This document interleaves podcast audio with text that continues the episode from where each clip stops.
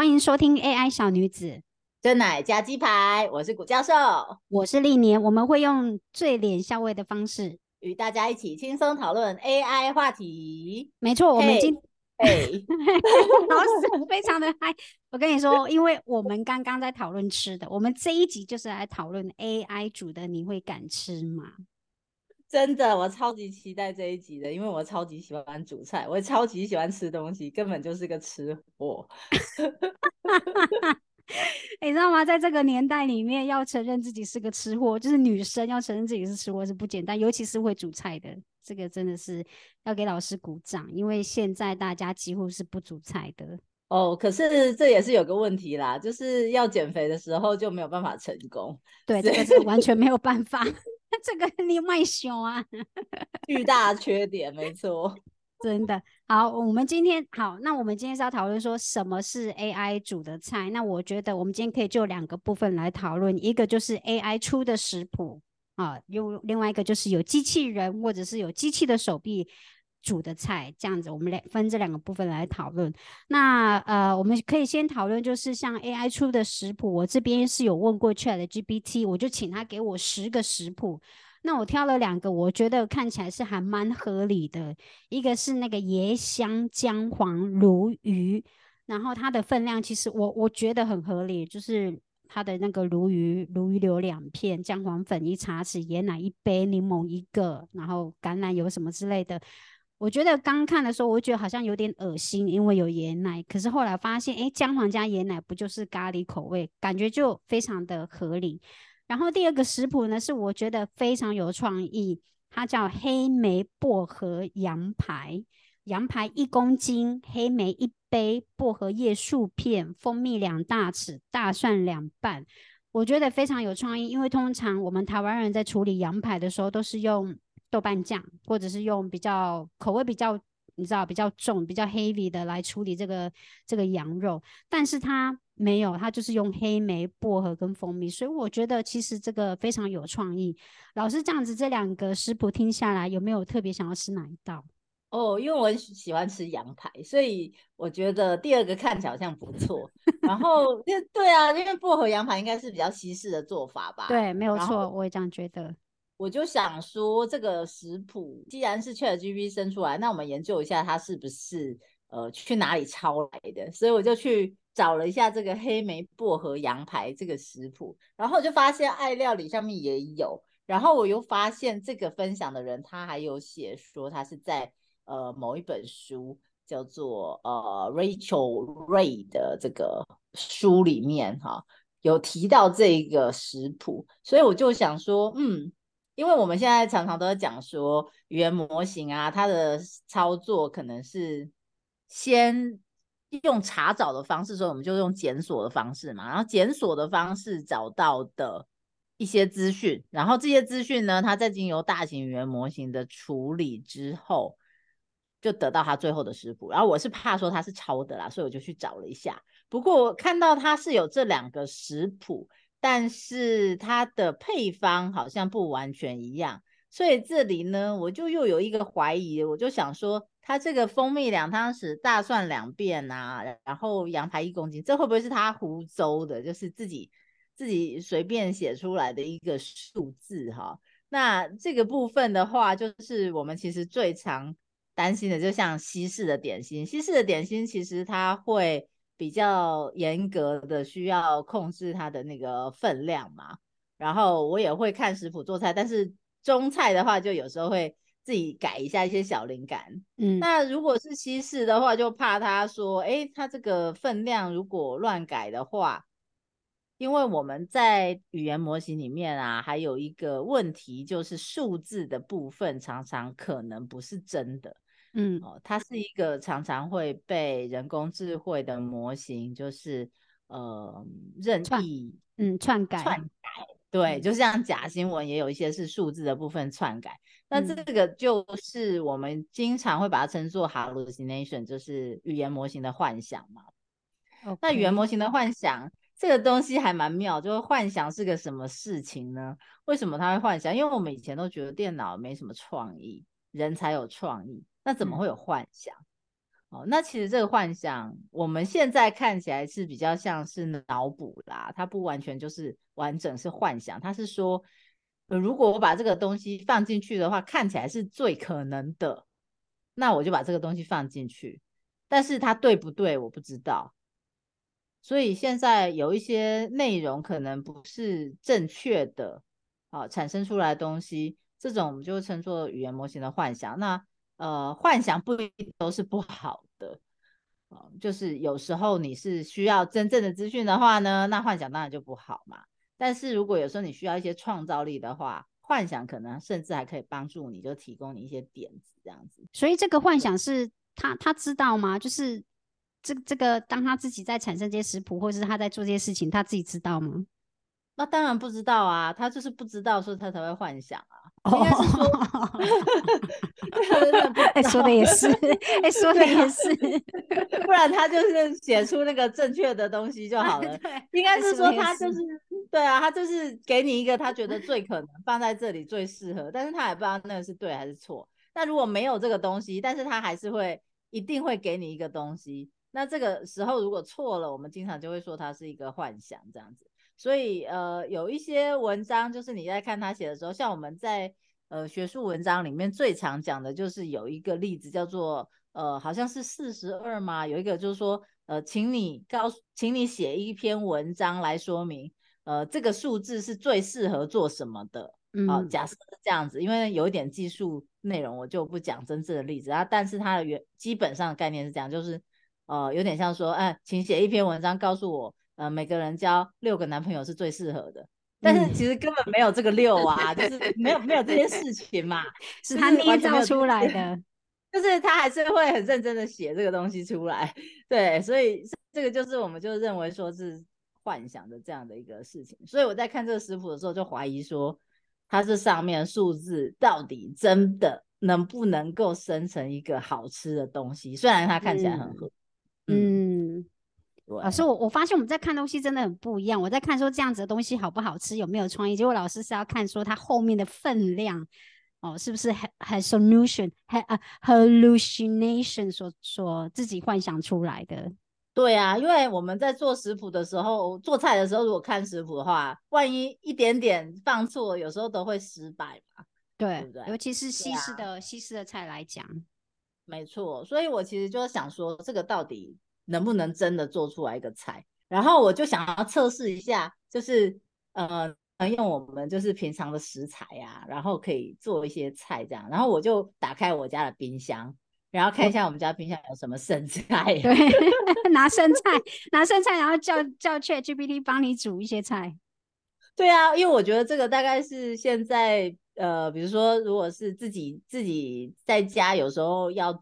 简单煮一下啊，或者是你可能在国外念书啊，然后你需要煮自己煮东西吃，或者是说根本就是冰箱就剩下这些东西，你想要就把它用掉，然后再买新的，这个我们蛮常遇到的嘛。所以我就看一看哦，我家现在冰箱里面有茄子、跟苹果、跟南瓜，那我就跟他说，哎，你帮我做一个有茄子、跟苹果、跟南瓜的食谱。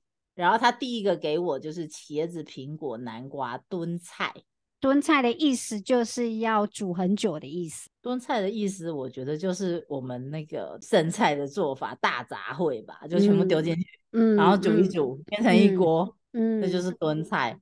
可是太没有创意了。看的，对，真的这有点没创意。而且看了他这个食谱之后，就觉得，嗯，如果今天不是一个很常做菜的人，然后只是要把自己的剩菜用掉，他不一定能用这个食谱，因为它里面又说要，呃。洋葱，那你本来已经就剩这三个菜，你还要去生一个洋葱，对啊，还要再去买洋 葱，对，然后你还要罗勒叶跟迷迭香，对，然后他还要蔬菜汤，要这样子的高汤，哎的，对啊，对啊，我觉得这个有点不太符合，就是那我就想说，好，我们来给他一个测试好了，测试他这个呃食谱难度。那我就跟他讲说，哎，那这个太难了，给我一个简单一点的。你应该跟他讲，他很没创意，他就给你更有创意的。好，没有关系，继续。对我是没有嫌他没创意啊，我只是觉得这样子，我家里没有这些东西做不出来，我就跟他说，你给我一个简单一点好不好？然后他就给我一个茄子、苹果、南瓜烤盘。这真的很简单，就是切一切放进烤箱里面烤一烤。没错，这真的连什么材料都没有，就只有盐跟胡椒，然后油，然后最多你就加一个蜂蜜，而且你还不一定要加，可以选择。那老师后来还有给给他什么样的，请他变成非常有名的厨师，或者怎么样？有这样子跟他讲，然后请他再重新出出个食谱吗？有啊，就是他现在已经通过这个简单测试了嘛。对，那我们就想说，我们来测试一个难的。而且我最近刚好这两天看到有一个呃法国米其林的名厨来台湾，然后感觉好想去吃哦，可是好贵。按下去要几万块，我就想说，嗯啊，然后算了，真的。我们在开录之前就在就在 Google 搜索这个厨师，然后老师说他看到四万多块，其实应该是两万四万都有啦。我是觉得。真的是四万块，真的是太夸张。而且老实讲，现在你订也订不到。我们刚刚要找看到底要多少钱，已经订不到了，没有了。对啊，可是这真的太贵了，所以我就想说，好吧，既然你这么贵的话，那我们请出我们的好朋友来帮我们给一个米其林三星食谱。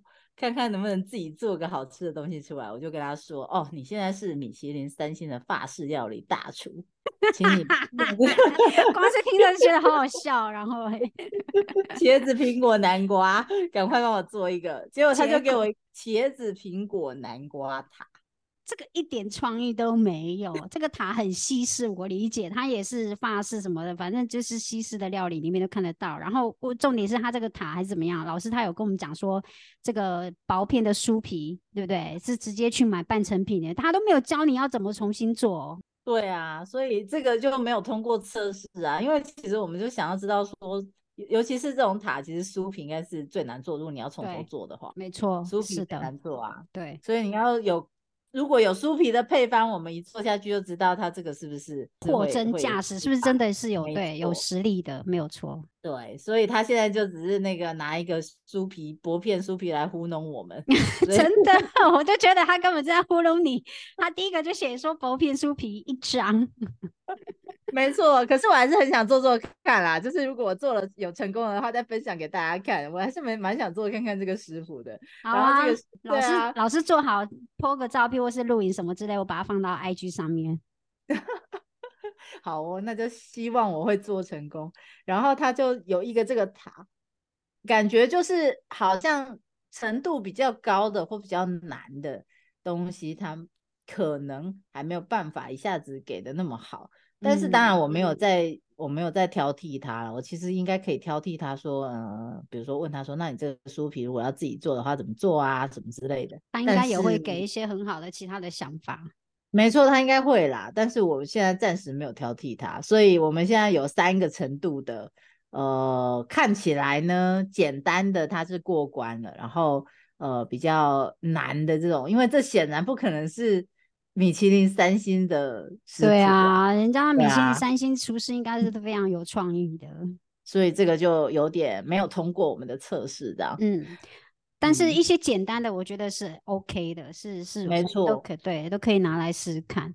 好，对。那除了 AI 像这样子食谱，我们可以讲到，还可以提到第二个部分，就是用机器人或者是机器手臂。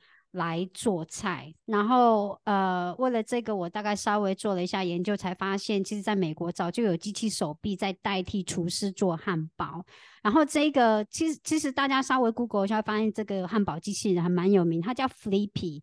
英文就是 F L I P P Y，那我觉得它其实就是一个延伸字，用 flip 这个翻转的意思来做延伸。那 flippy，我想中文就可以解释成小帆，所以我们之后都把它叫小帆。那小帆其实在美国已经非常有名了，而且他工作一直来哦。小帆第一次开始工作是在二零一七年，应该是对 COVID 之前的嘛。然后到目前为止，他已经进化到第二代。小帆其实。不用不用把它想的太复杂，它其实就是一个机器手臂的样子。然后呢，为了要让它比较人一点的样子，他们还把它套上了厨师，所以它基本上就是一个套上衣、套上厨师衣服，站在煎台的一个手臂机器人手臂的。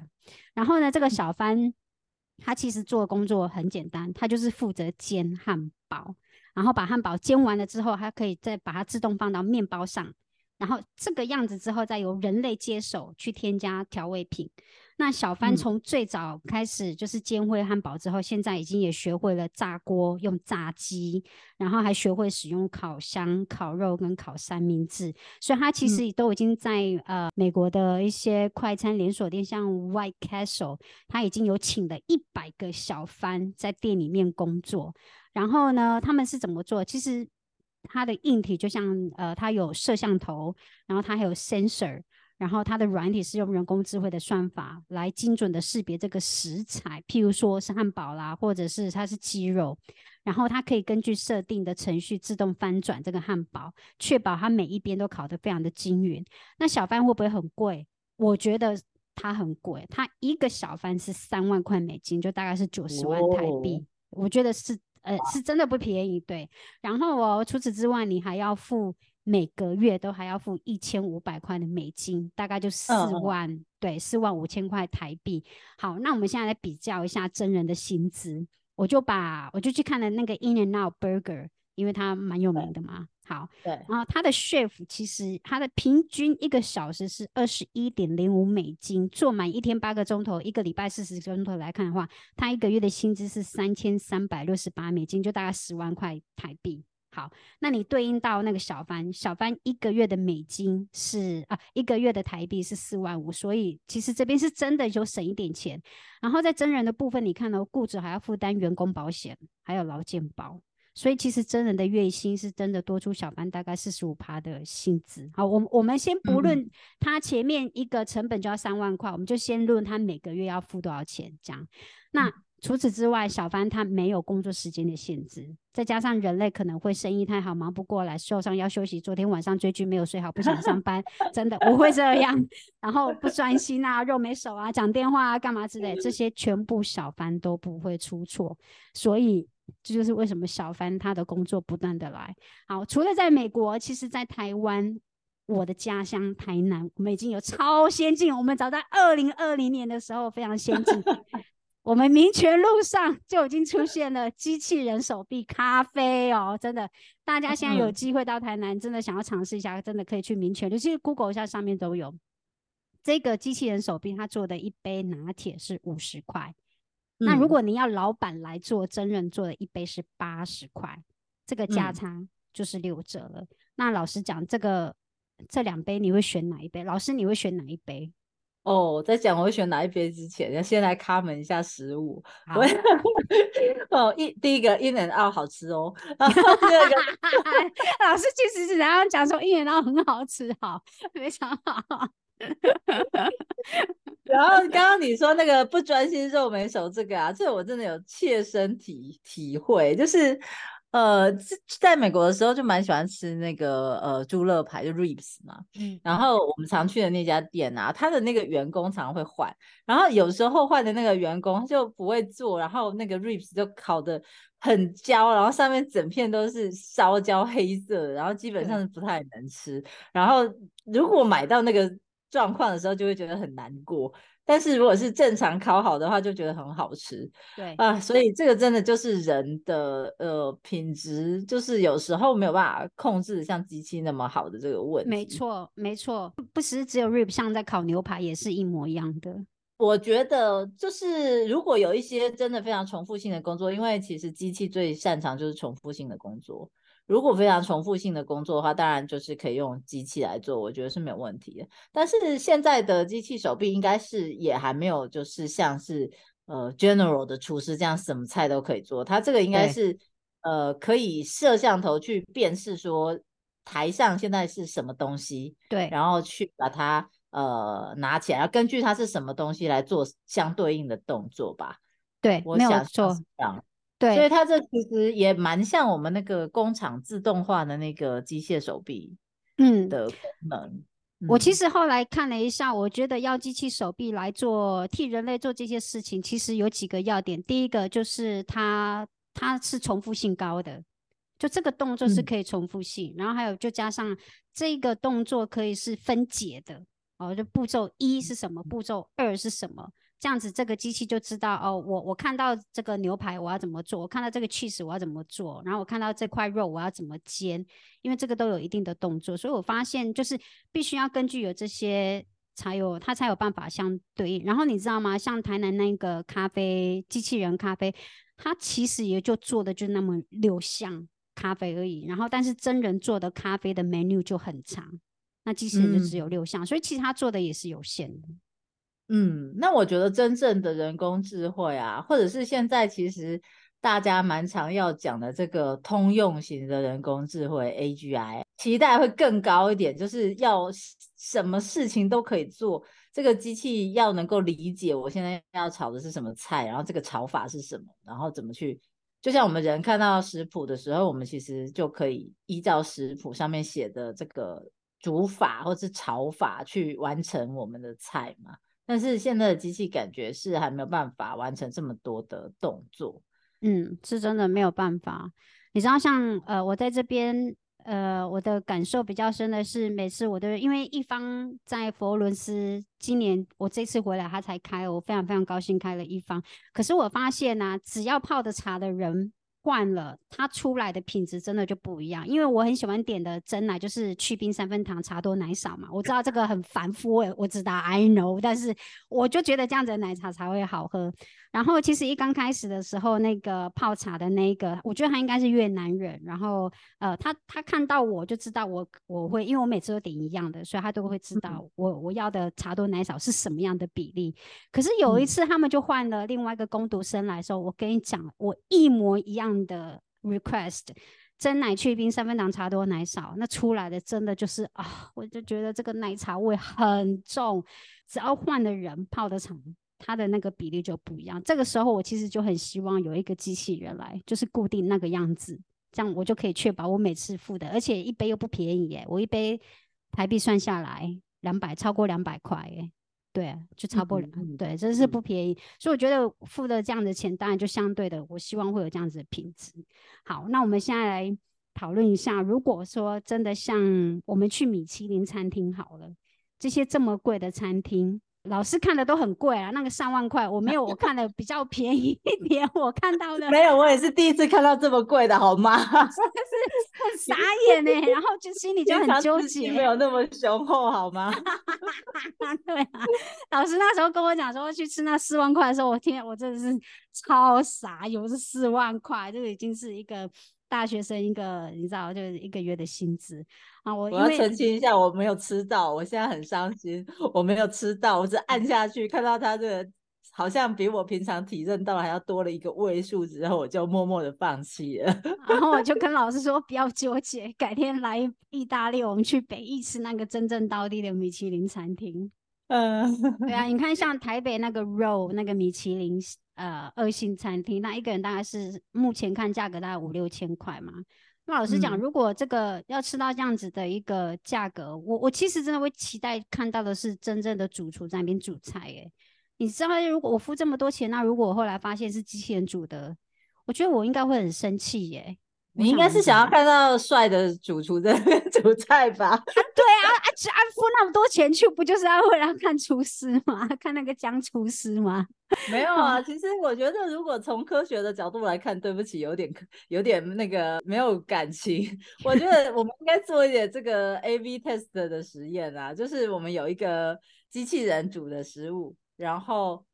厨师煮的食物，比如说机器人煮的煎的汉堡跟人煎的汉堡，嗯，那我们不要告诉我们的客人说哪一个汉堡是人煎的，哪一个是机器煎的，然后请他选哪一个比较好吃，然后做一个这个实验。